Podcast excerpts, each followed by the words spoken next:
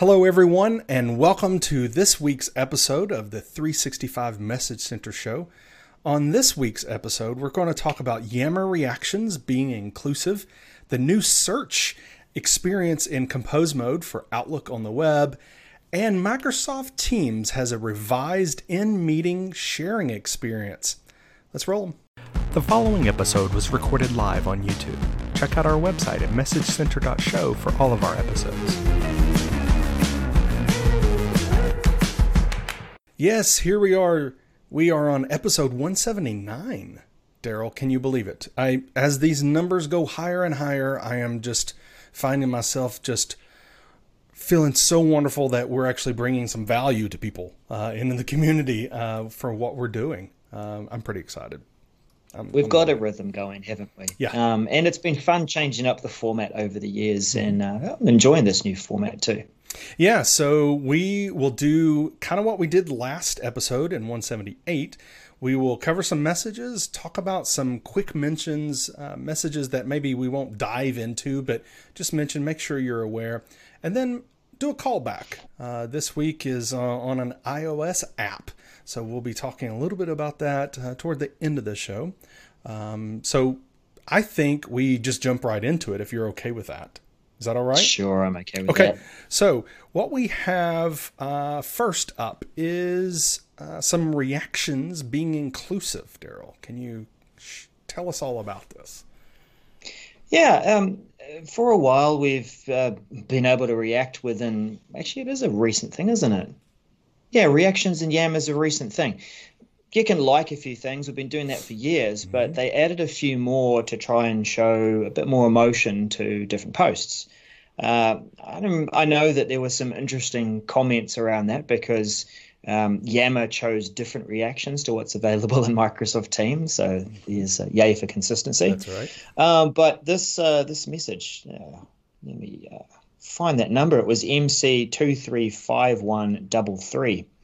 Uh, is about uh, trying to make Yammer reactions more inclusive by bringing in skin tones that you can configure.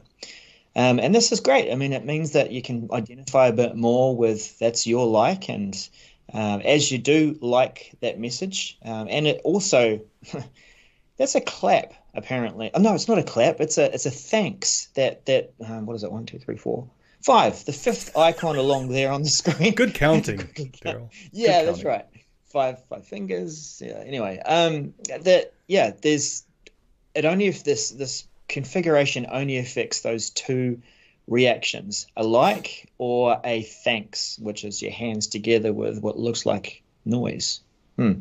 Um, the rest of the reactions, so the heart's not going to change, of course. The um, emoticon faces will remain uh, what we're reading as unrealistic yellow. we see this phrase yes, in the do. message of this message uh, center uh, this time around. It's interesting. What do you, do you think about that, Daniel? Because, um, yeah.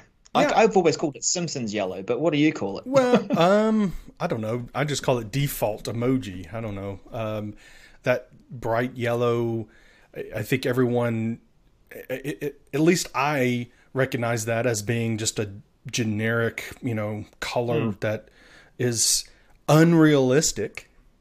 Um, and you're right in this message. Uh, that was something that kind of jumped out at me. Was just that language talking about the default yep. generic unrealistic yellow reaction. Um, it just just basically saying uh, this is the default out of the box um, re- and not trying to you know be one way or the other. It's just whatever um, default color there is. But um, so this message, uh, just as you were talking about, this update is going to be great to be able to choose those thumbs and those thanks. Um, mm-hmm. I'm not sure if they're going to. I mean, there's no talk in this message whatsoever about you know changing the faces of those reactions, right? Well, they, they do mention um, in there that they made sure that of the five skin tones that they um, had developed mm-hmm. uh, or chosen, um, that it will uh, present nicely over dark mode, so that um, you can still see um, some difference between the, mm. the skin tone and and the background. Gotcha. Uh, I imagine though that yeah, I mean the uh, emoticon side of things that I Actually, haven't seen any platform uh, do that necessarily. They do have the um, they're not yeah they are emoticons aren't they? So there mm-hmm. are like sort of running people and and people doing different jobs and stuff. I think yeah. that's the, the case within the windows icons. But anyway enough enough of uh, talking so much about that. Um, you can set that when you visit the Yammer web app and go up to your settings cog and there'll be a setting there which is choose skin tone for reactions. Once you've set it there it will also reflect in the Yammer mobile experience and within the communities app within Microsoft Teams. Mm-hmm. That's right. So that um, uh, actually, I don't have the message open there. So that is rolling out uh, early February. Yeah. Well, finished by early February. Yeah, mid January, which so it should be rolling out now to um, starting out now, and uh, yeah, early February. So, yeah. Now, uh, Daniel, the, Microsoft Teams is predominantly an online thing, isn't it? But it is, uh, and there's something now that's uh, landing in that uh, provides some offline experience for Teams. Yeah, that's uh, the messages. Microsoft Teams will queue sent messages when offline MC two three five three six nine, and I think a lot of us have experienced this, um, and sometimes it's accidentally. For me, it's accidentally uh, I moved my office around. Those that have been watching the show probably noticed that there's a difference. We talked a little bit about this a few months back, but uh, I've had some network problems that I've um, been working out with some network gear. And every once in a while, I'm just working along, and and Teams will be, you know, you'll get the message of network connectivity and like, what's going on? It, it, basically, you know, breaks and won't let me do anything. And I look down in Windows and go, oh, network's down. So, you know, something's wrong. Uh, so uh, this message is all about a really a kind of an offline experience where you create messages. So, and it's broken down in two phases, as you'll notice here at the top of the message. Phase one begins late January, so coming soon, and should be completed early February. And then phase two is end of January uh, and should be completed by mid February. So, I don't know what the difference between end of January and late February, but I think late February comes before end. Uh, that's what I'm guessing. So basically, right now, the way this works is uh, Teams does label messages as failures that you're trying to send if you don't have network connectivity. Mm. Um, so it, it, prompts you to retry. You know, maybe there was a momentarily blip in your network connectivity or whatever, and it and it says, "Do you want to, you know, retry or delete?" In phase one, uh, you'll be able to, when you're on offline, you'll be able to queue those messages on your local device. Now, what this means is don't think about going to another computer and seeing those same messages that are queued up in your mm. offline machine. Makes sense, right? It's offline. There's no way for those to communicate. Teams will automatically send those messages when the device resolves connectivity within 24 hours. Um, so that just keep that in mind. Within 24 hours, uh, it will once it connects, then it will automatically send those me- messages, which could be interesting if you think about in the order mm. of things as you're having a conversation with someone and um, you go offline and then you say about, say things and then you come back online and it throws it. Well, that person may have already said a few things, but um, it's going to automatically send that. So if it remains in an unsent state for more than 24 hours, then the message will fail. And mm. it'll kind of revert back to the, what it the experience you have now, teams will say, Do you want to try to resend or delete the message? Which is nice because it doesn't just get rid of it. You can actually go in and um, and attempt to resend it. Uh, in phase two, we talked about two phases. In phase two, you'll actually be able to edit messages. I am very much looking forward to this. You'll be able to edit messages that are queued. So when when you have you're offline, you're you're uh, composing those messages, then you'll be able to edit them um, in that queued state. So I I agree with this message here at the bottom. It talks about you might want to notify your users about this. I agree because it, it is changing the way things happen. People may be used to getting that message of failed, right? Uh, retry or delete. And now it's going to be, it's just going to queue it and actually go ahead and send it for you. Mm. So, hmm. um, that's I'm I'm really looking forward to it. What have you had any experience with this, Darrell, with trying to compose and teams not have connectivity? Well, there's a few things I wonder about here too. That is that the same experience across, let's say, a mobile app? Because, mm.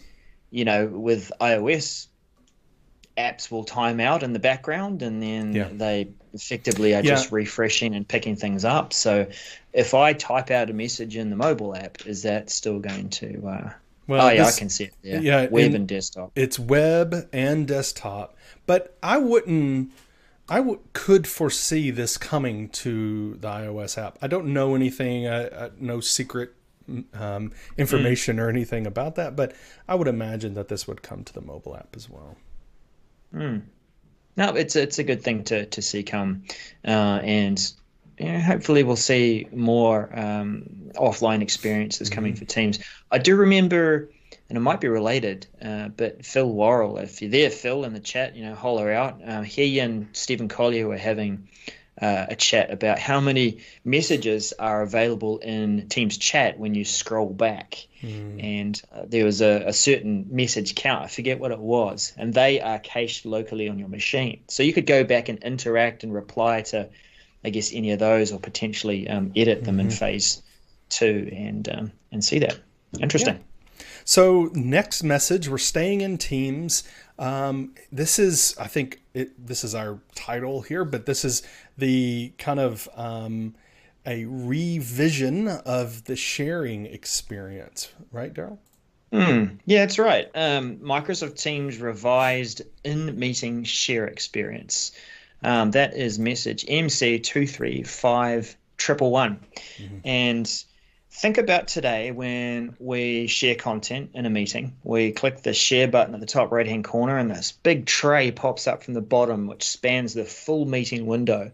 And we've got columns of content, this thin, skinny little column that may represent the desktop that you're sharing, or if you've got multiple screens, those are there. And then most of the screen is taken up by all the windows that you may have available. So you could choose to share just a window. Uh, there's apps, and then of course there's um, PowerPoints that you might have recently presented. Um, so Daniel's uh, kindly uh, opening up the uh, screenshot from the message, and I'll describe it a bit for the uh, the podcast listeners as well. Um, that the new experience will will be a consolidated uh, little pop out up near the share button.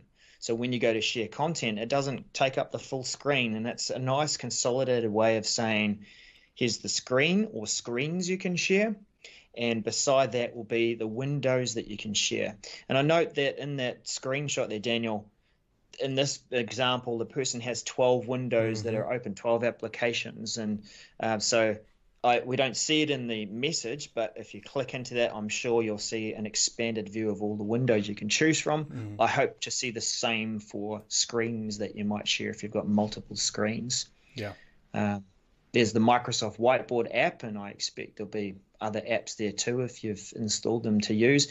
That's a space there, isn't it, Daniel, where they are adding more experiences in terms of apps into meetings. It's not related directly to this message, Right. But we'd see more there, wouldn't we? Yes, and I I think this is a great way to you know giving some space to expand that list. Um, mm. So so I agree with you that any other apps that we've got to connecting into this experience would be uh, that would be the place for them. Um, mm-hmm. I'm also lo- you know I love the including the computer sound switch here at the top, making it super easy. You know that's something that a lot of people struggle with. Um, so you know, making that um, quickly available for mm. uh, for everybody, and we'll we'll actually doing a quick mention on another um, topic that's related to this here in shortly. Yeah. But I'm I'm really liking that. The the thing I like about uh, this consolidated view too is um, people often got confused and they were sharing content and they would choose a window when they meant mm-hmm. to choose their full desktop.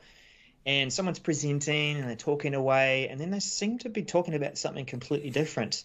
And it takes one of us to chime in and say, um, are you sharing a different application? And yeah. there's all that kerfuddle of right. like, oh, oh, actually, wait, Whoops. I'm just going to share my desktop yeah. instead of the application. So this should tidy that that up and hopefully hopefully we don't get that experience hopefully so i mean uh, this i think it kind of depends on what people interpret screen to be mm. um mm-hmm. I, I, don't know that's going to be interesting you know because i think maybe monitor or desktop or i don't know it, this is mm. i think I'm, I'm not entirely sure there is a right answer here but saying window and then versus what's this other thing so that there is no confusion um, it will be interesting if this is a preview of your screen, uh, you know, like mm. it hmm. to where you can, you know, be able to, uh, like we're used to, you know, making sure that we still have that same experience. So that'll be interesting. Hmm. Um, so that is rolling out uh, time in mid February um, through to mid March uh, mm-hmm. this year. Um, so looking forward to seeing that. Yeah. Um, now, Daniel, uh, what have we got next for you? We've got um, some stuff around SharePoint and usage. Yeah, this is updates coming to SharePoint Site Usage Report, MC235392. And this, oh, I get the phases. So this is another message with phases. So in phase one. I'm sure that's not phasing you, right? No, I'm not phased. Um, the in phase one they're adding eight new metrics to the sharepoint usage report cool we get eight new metrics uh, i think i get questions about sharepoint analytics uh, very frequently uh, several times a month from different clients of what can we get from sharepoint analytics? How can we improve this? Or or you know what is it available and how can we export? You know all those types of questions. So anything we can add mm. is great. So phase one adding those new eight new metrics. Phase two they're going to take two of those new ones and incorporate those definitions in the active sites and active files area so those two are anonymous link count and company link count. Um, so that will be, and which is kind of interesting, when they reclassify that information, they're also going to backfill your report for 180 days. So hmm. when you look at your report, once they've done it, it'll actually include 180 days of that reclassification. So that's pretty great. Uh, the phase uh, one, late January, uh, is the timing. And then phase two february 19th so this is interesting. We're it's not talking about whether this is a targeted tenant or standard tenant or even government. We have no idea here um, how this is happening. Um, but it says late january. So uh, whatever that means but then phase two they give us a, a specific date february 19th so i wanted to call that out that's an interesting part of this message all right so what are the eight new metrics. We have anonymous link count, which I mentioned before, and that's the number of times documents or folders um, were shared with the sharing of an, anyone with the link. Okay, mm. so anonymous link count. Uh, company link count, same thing except for they selected to share with people in the org with the link. Uh, and if you've been been to any of my sessions about sharing or workshop that Drew Madelung and I did um, in several places, but um, conferences, but basically what that means is people within the organization that have the link, you're not giving them permission until they click that link. And once they click that link, then they're added to permissions for that um, for that content. But ah. but this one is company link count. So how many times I shared with that link external sharing. Um, so this in this list of eight, it, I was confused a little bit. Not not much, but I, I came back to it to my senses um, because one and two are sharing link uh, definitions. How did you share this content? And then three is not. Three is what are the site external um, shareable settings? What are the settings for this site? And then the fourth is geolocation, which is the uh, location of the site. Where is it? And then we're back to sharing content uh, with specific links and how we're how it's used. So the fifth one is secure link for guest account. So that's the number of times documents and folders or, or folders uh, were shared using specific people and then adding guests, okay, to the content. So that's uh, secure link for guest account count, not account. Then the sixth one is secure link for member count. And again, sharing content for specific people, but adding people within your organization. I actually think this should be secure link for um, company count, but it's member count because that would uh, be kind of reflective of the same thing of the number two here, the company link count. Anyway, um, the seventh one is, and then we switch again. the seventh one is site sensitivity label ID. Uh, so this is the sensitivity label configured uh, for the site. And then the eighth one is unmanaged device policy, site access policy for unmanaged devices. So it goes shareable content and then some information about the site with external sharing and geolocation and then sharing content and then site sensitivity and unmanaged device policy that's why i was a little confused because it was switching very mm. oddly with this but anyway um, so just as i mentioned before phase two changing those anonymous link count and company link count will be brought in with the regular um, definition of sharing content of uh, active site and active files. Uh, what you need to do to prepare, you know, review the site usage data, and uh, if you're doing any kind of reporting using the Microsoft Graph API, then you need to aware be aware that kind of the the metrics are going to be changing a little bit. Um, and that additional data to work with, uh, however you're using that API, will be available as well. Um, so that's a lot of information we covered on this one because it there was a lot of detail there, and I'm going to let me pull up the uh, this. Just wanted to pull up for those on the on the uh, video, just showing you what this new usage report is going to look like with um, the sites and uh, files and storage and pages, but kind of just showing that those active sites versus total sites are incorporating that sharing content. So um, but that's where it's going to be. So, anyway, fun times, right? Yeah, I think the the the new information around the types of links that are shared and content that's anonymous and not anonymous and members and guests that's all quite useful for making those mm-hmm. decisions about um, you know who who's sharing this content and do we need to go back and review um, some security around that um, yeah, it just yeah. it really gives you a, insights as to how the content is being used, right? How how are things going? I guess mm. you know mm. when you're doing mm. reports. Mm. So, yeah. All right. Uh, so, kind of our last deep dive, I guess, or dive into a message is yours, Darrell. Um, and this is all about search in compose mode. Yeah, I this one surprises me. Um, where this is for Outlook on the web. And as you're composing a message, you can use a forward slash and it will begin to suggest files that you might want to attach to your email. Uh, a bit like our experience when we type in the at mention symbol and we get people that we are suggested to us that we could mention within the body of the message. So this is all about what we type in the body of the message. Um, this is message uh, MC235500. And uh, yeah, as a forward slash, there, you know, away it goes. Um, it's it's available there to to suggest files that you've recently worked on. As you type characters after that forward slash, it's going to narrow it down based on what you're typing. So if you are remembering what that file is called, then it will help you find it a bit easier in the screenshot, what we see is a, a few, um, there's a Word document, a couple of spreadsheets. Noticing the notes there too. I think notes uh, being that they're pages within a, a OneNote um, a OneNote uh, notebook because we do see that uh, sometimes in the uh, activity dialog and activity uh, web part on on SharePoint pages.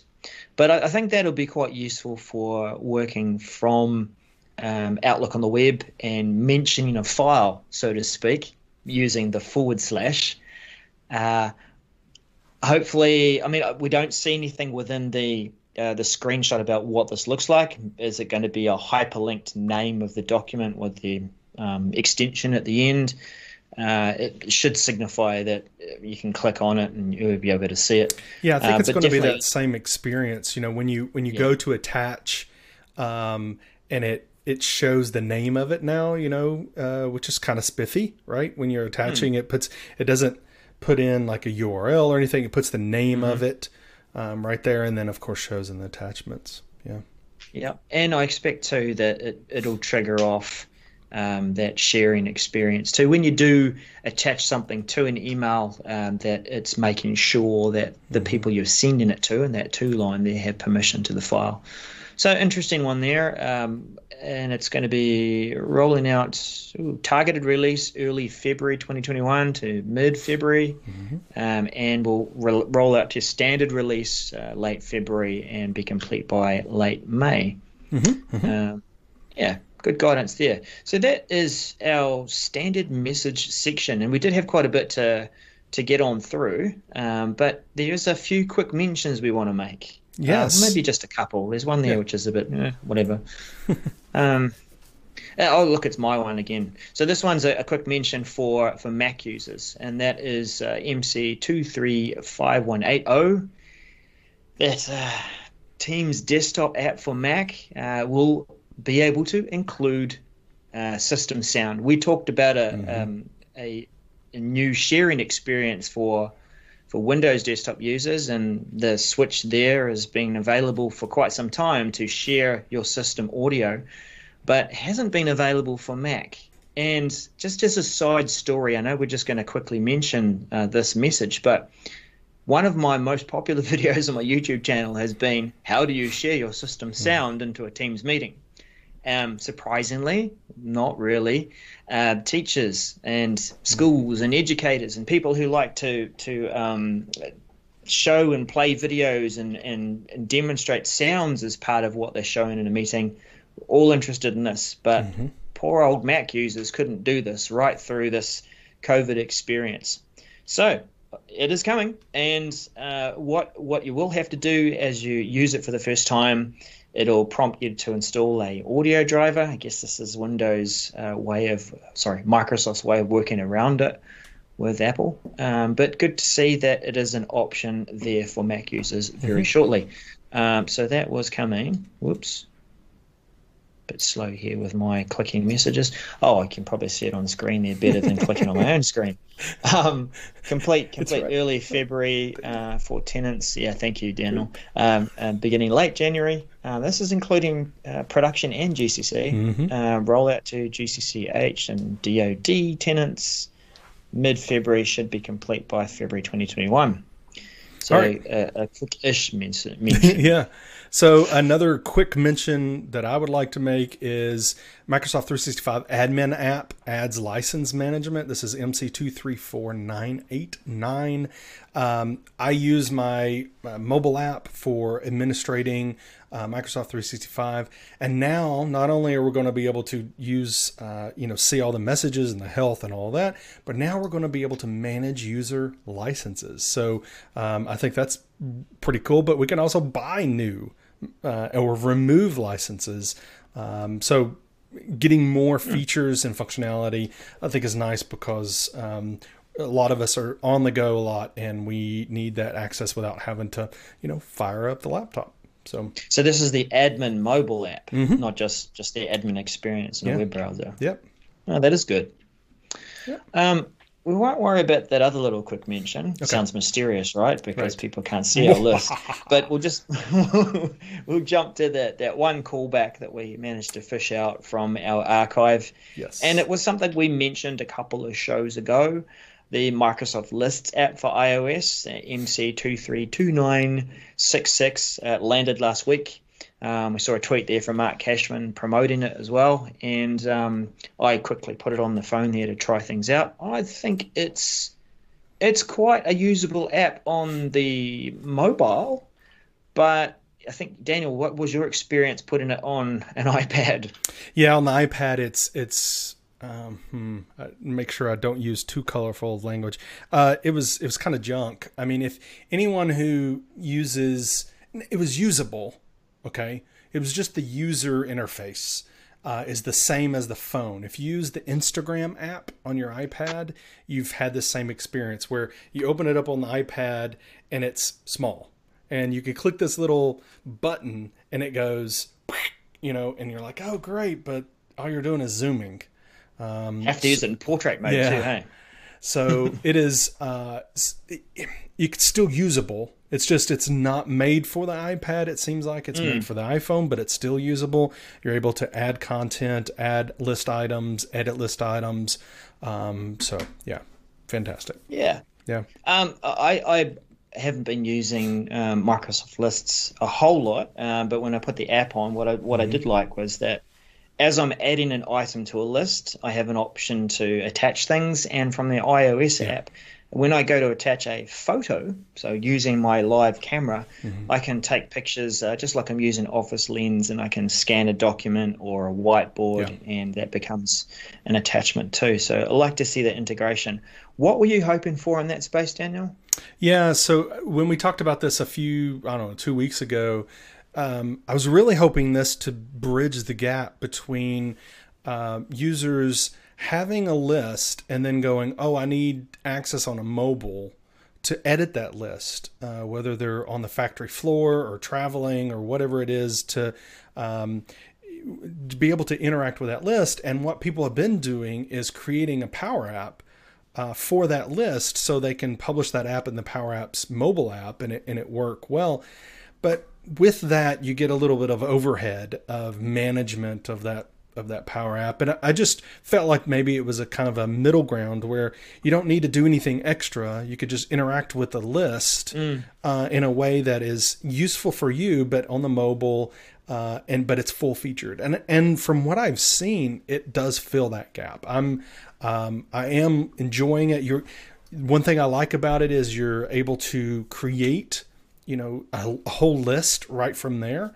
Uh, there yeah. are some you know templates you can select from and, and all that. So I I actually uh, was pleasantly surprised when I was like, oh, I, I hope it does this, and then it kind of did. So uh, hmm. I'm looking forward to that for more yeah, people using it. Yeah. Oh, and uh, even with the list too, uh, you hold your phone landscape and it will allow you to mm-hmm. see a bit more of that list as well, not just That's showing right. you two columns. So get into it if you haven't already. It has landed and um, enjoy. That's yeah. our callback for the week. Uh, we'll keep an eye out for other things landing uh, through this week and community reactions and discussions. But that's the show today, isn't it, Daniel? It is. We appreciate all of you being with us. Remember, go to our website, messagecenter.show, to um, make sure you can uh, follow our podcast so you can download the audio for this. And and you could also share episodes with your coworkers from there as well. Uh, so and then of course interact with us on the socials. Um, so we're at 365 mcs on the socials. So thank you everyone for joining us today. All right. We'll see you again next time. Bye bye